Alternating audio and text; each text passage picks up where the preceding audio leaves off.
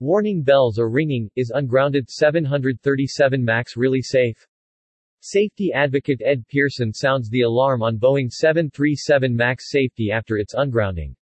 Whistleblower and safety advocate Ed Pearson published a report entitled Boeing 737 MAX How Is It Really Going?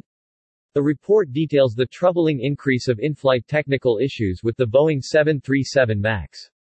Pilots have reported 42 instances of in-flight malfunctions on the 737 MAX in the United States since the plane was ungrounded in November 2020.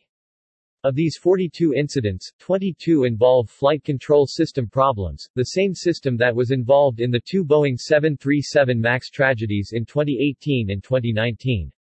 Ed Pearson's report concluded, IN flight malfunctions on the 737 MAX are occurring at a higher rate now, after the FAA's 20-month recertification, than they were before the start of the recertification.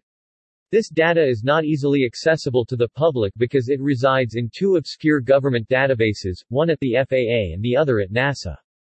Paul Hudson, president of FlyersRights.org, explained, the FAA secrecy and the alarming increase in 737 MAX safety incidents should require extra caution by anyone considering flying on this aircraft.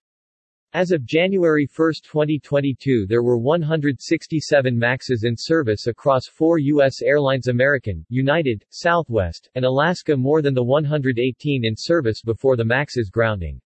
The number of total flights in 2021 was approximately 78% of the level during the 737 MAX's 22 months of service pre-grounding. Ed Pearson formerly was a senior manager at Boeing's Renton factory. Pearson observed risks to the safety of the Boeing 737 MAX during its production and urged Boeing to shut down production before the two 737 MAX crashes.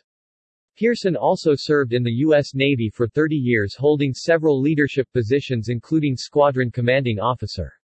He testified before Congress in December 2019.